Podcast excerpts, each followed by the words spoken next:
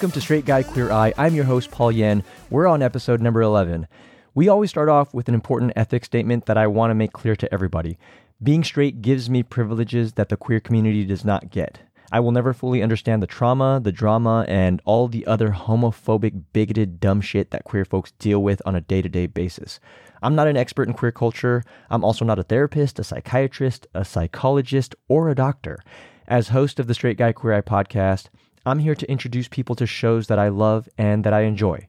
More importantly, I'm here to listen and to learn about the queer community, and I hope to pass that knowledge on to like minded people who want to make some sort of difference in the queer community, their own community, and in their own lives. 10 queens remain. Nicole Paige Brooks went home last week. Her parting lipstick message was Be safe, bitch. I don't know what they have to be safe from, but hey, be safe. Mini challenge. This week's mini challenge is an eating challenge. The queens are blindfolded, they're given something to eat, and they have to guess whether it's chicken or what, as in something else. Then, while blindfolded, Rue tells them what they're actually eating. Raven shades Mystique by saying that Mystique will finally win a challenge because she's a big queen. She's clearly the villain of the season. Full disclosure, I actually didn't remember that this was one of the mini challenges. I'm not a fan of these types of challenges in shows, and I'm definitely not a fan of this challenge on RuPaul's Drag Race. And I'm glad they haven't done it since. At least I don't think they have. The first thing they ate was not chicken, it was bull testicles. The second thing they ate was soy chicken. And the third thing that they ate were frog legs. At that point, there was a three way tie between Mystique, Pandora, and Morgan. The three were then given a final dish of chicken, rabbit, alligator, and deep fried cow brains. And the first two queens to finish the plate wins the mini challenge. The first to finish was Mystique. The second to finish was Morgan McMichaels, despite puking, which means they will be the team captains for the Maxi Challenge where they will be shooting a commercial for Disco, extra greasy shortening. I had no idea what shortening was, but shortening is basically any fat that is solid at room temperature, fat in solid form used in baking. Look at that. You're listening to the podcast and you're learning about baking too. Team Mystique will be doing a fried fish fillet commercial. Uh, the team, of course, is Mystique, Pandora, Jujubee, Tatianna, and Jessica Wild, while Team Morgan McMichaels will be doing a fried chicken commercial. The team consists of Morgan McMichaels, of course, Raven, Sahara, Sonique, and Tyra Sanchez. The commercial is going to have a comedic country vibe to it because it's fried chicken and fish, I guess. Each queen is assigned a country type character, and for the sake of time and confusing all of you, I won't go through who plays what, but each team consists of a granny type character, a baby, uh, the sexy Southern Belle, the chain smoking mama, and the chicken, as in a chicken costume. The big concerns are lines, which I uh, can empathize with because learning lines are not easy. Especially when you only have less than a week to prep it while also doing everything a drag queen has to do as in makeup, costume, hair, tuck in their dicks. And uh, what I will mention is that Raven is going to be playing the chicken. I mention it because she makes a fuss about it. Uh, not a crazy fuss like Tyra did last week when she wasn't picked uh, for Pandora's team, but she clearly isn't happy about it. And uh, for Team Morgan, no, Raven is on Team Morgan. Jessica Wild also plays the chicken for Team Mystique. The concern for her is that she struggles with her English because English isn't her first language, and there's a lot of lines for the chicken. In the workroom, all the queens are doing their thing when Rue comes to add a twist. This is after a while all the teams, all the queens have been learning their lines, working out, you know, what they're going to do.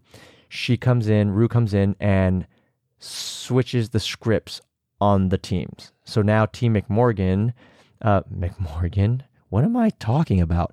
Team McMichaels or Morgan McMichaels will be doing fried fish fillet, and Team Mystique will now be doing fried chicken. That means they have to relearn all their lines. That's pretty shady, RuPaul. During the commercial shoot, both teams struggled, but the queens who struggled the most were Raven as the chicken. Uh, she just has a very monotone, kind of deadpan vibe about her, and the chicken, they wanted it to be very wild. Um, Tatianna, I thought, struggled as the baby, and Mystique struggled as the grandmother. The standouts to me in the, the commercial shoot were Sonique as the mom and Jessica Wild as the chicken.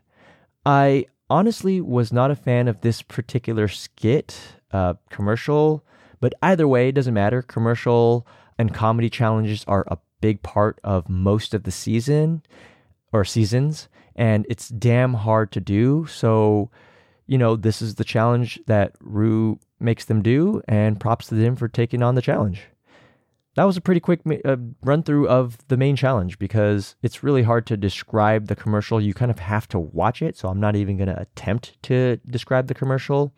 Uh, runway category is country couture or country realness. The regular judges, Merle Ginsberg and Santino Rice, of course, are there. Special guest judges are actress Kathy Najimy and country singer Tanya Tucker. The runway standouts to me were Sonique when I think country star, the look that Sonique wore on the runway is what I think of.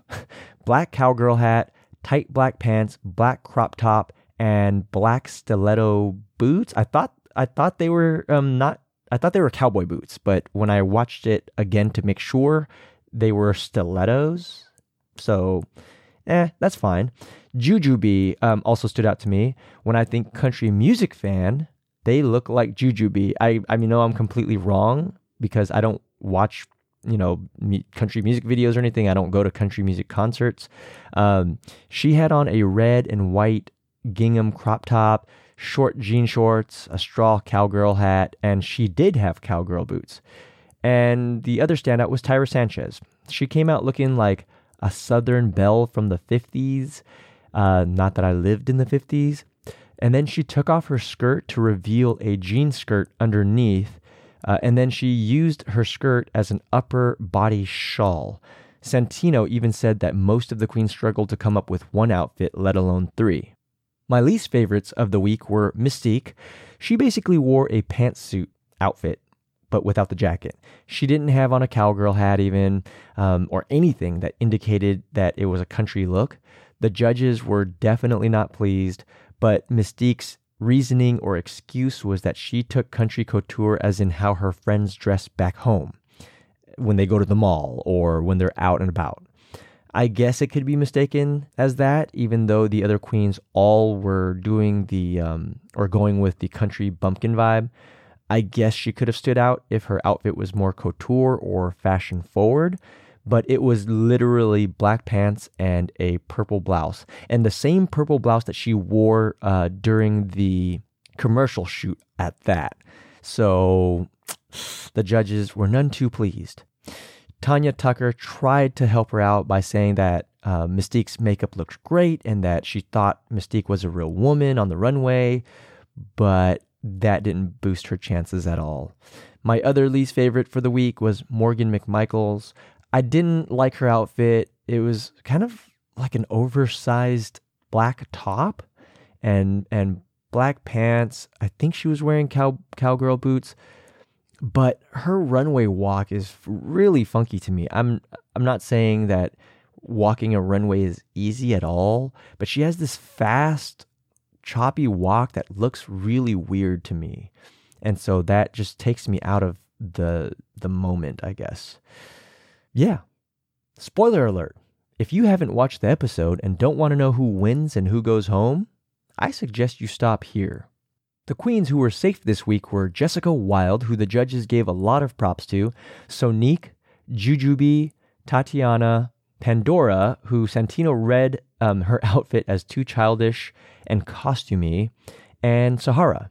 So that means the winner of this week's challenge was Tyra Sanchez, the judges loved her portrayal as uh, the baby who Tyra says she thought of her son um, for inspiration, and clearly they liked her runway look. So lip syncing to I Hear You Knocking by Wynonna Judd will be Raven again versus Mystique. And uh, I'm going to cut to the chase. Shantay, Raven stays. Mystique sashayed away. The vibe that I got um, from Raven was that she really imbued or embodied the song. Um, she also looked really hot. You got to think Marilyn Monroe, but in short jean shorts, red heels, and a cropped blouse, I guess you would call it. Anyway, she she really did embody the song, and she really wanted to stay. You could really see it in the performance. While Mystique struggled to do so, I also don't think it helped that her outfit was pretty basic. Um, maybe that could take the judges out. Uh, but yeah, we say goodbye to Mystique this week. These are the things that stood out to me.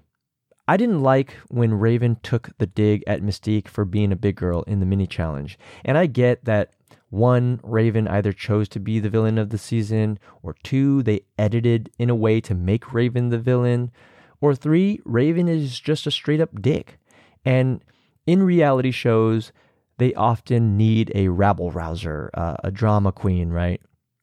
But the broader takeaway for me is that we already currently live in a world where bullying is on the rise.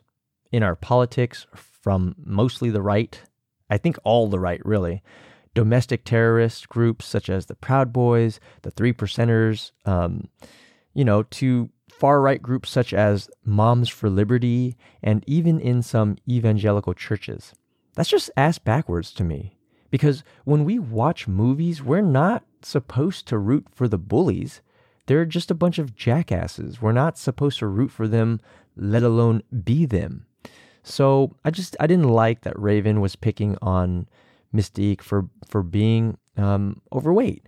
You know, people struggle with that, and and to poke fun at it, it, it's just not a cool thing to do. And to piggyback off of that, Mystique says that people think words don't hurt, but when you hear it every day, you know, she just scoffed.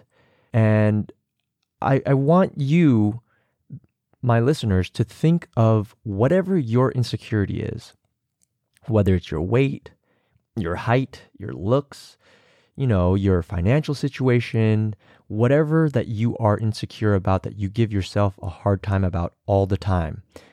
Now, ooh, I don't know if you hear my stomach growling, but it's growling. Now, imagine people poke fun or make fun of you for that insecurity every single day, all the time. That sucks. That's gotta suck.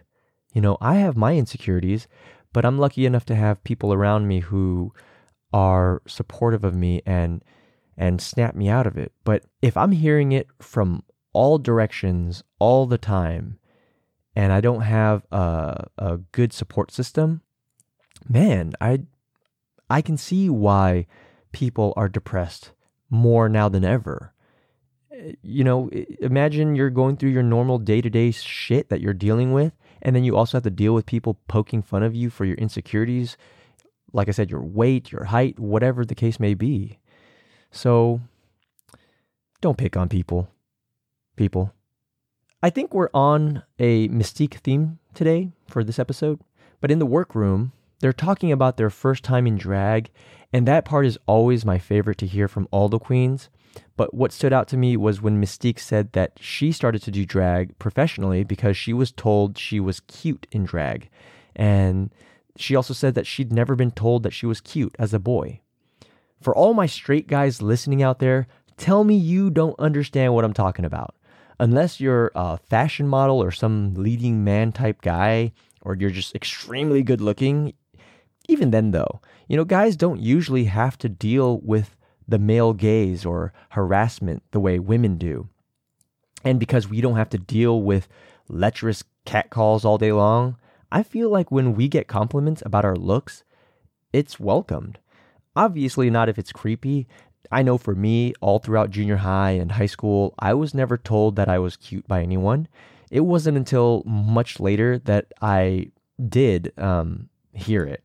Not all the time or anything crazy, but you know, it was nice. And I wasn't sure what to do with it, but it was definitely a confidence booster. This was Mystique's reasoning, and I love that. You know, she admits that, hey, I'm doing it because I get complimented for it. People have different reasons for why they do what they do, why they are in drag, why they started drag. But for Mystique, it was that, you know, her insecurities as a, as a man, she wasn't getting compliments from people. But as Mystique, she was told that she was beautiful. And so she took it and she she ran with it. And this is all to say in a you know, y'all know me, I ramble, but this is all to say that male, female, non binary, straight, queer, whatever, we all deal with our own insecurities. And if we as straight folks, um, straight men in particular, can understand that about the queer community, it can make you a better person. The other thing, or another thing that stood out to me, was Jessica Wild. She was able to stand out during the commercial shoot. She didn't let the language barrier hold her back. She pushed through because she understood that being on RuPaul's Drag Race was an opportunity. That's commendable because I'm the son of refugees. My parents came here after the Vietnam War. English wasn't their first language. They worked hard. They um, became successful.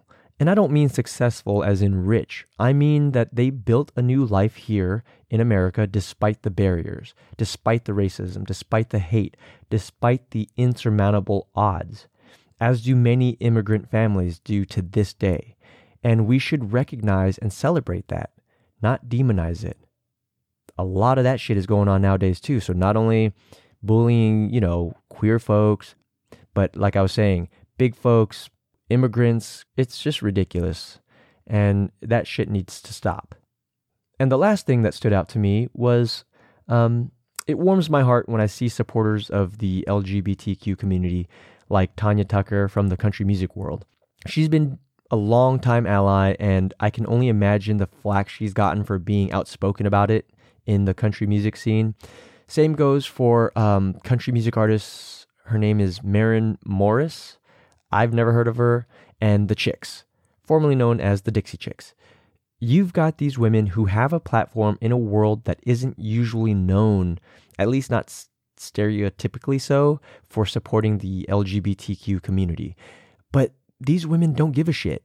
They're willing to lose fans and support um, this community. And in this day and age, I'm sure they're receiving death threats online and and who knows what else. So kudos to them for sticking up for for the queer community. It takes a lot of courage to do that as well. And um, speaking of supporting the queer community, I I want to end this episode with a quote from Charles Barkley, the former Suns basketball star and now um, analyst on NBA on TNT. Apparently, he was at a bar in Lake Tahoe and he offered to buy everybody a Bud Light because Bud Light is currently being hated on for showing some support, you know, to trans women um, or the trans community in general, really. Um, it was followed when he said that he was going to buy Bud Light for everybody. It was followed by cheers and, of course, boos. And the quote I want to end with is his response to the boos. Quote, Hey, let me tell you something. All you rednecks or assholes who don't want to drink Bud Light, fuck y'all. Hey, Y'all can cancel me. Hey, I ain't worried about getting canceled because let me tell you something. If y'all fire me and give me all that money, I'm going to be playing golf every fucking day. So listen, as I said last night, if you're gay, God bless you. If you're trans, God bless you. And if you have a problem with him, fuck you. Charles Barkley instantly became my favorite analyst on NBA on TNT. That's it for this week's episode. I'm going to ask you all a favor. You know what's coming. If you're enjoying Straight Guy Queer Eye, please share it with five people you know. Give it a rating on your podcast app. You can also follow Straight Guy Queer Eye on Instagram at SGQE Podcast. You can follow me on my personal Instagram at Hello Paul Yen.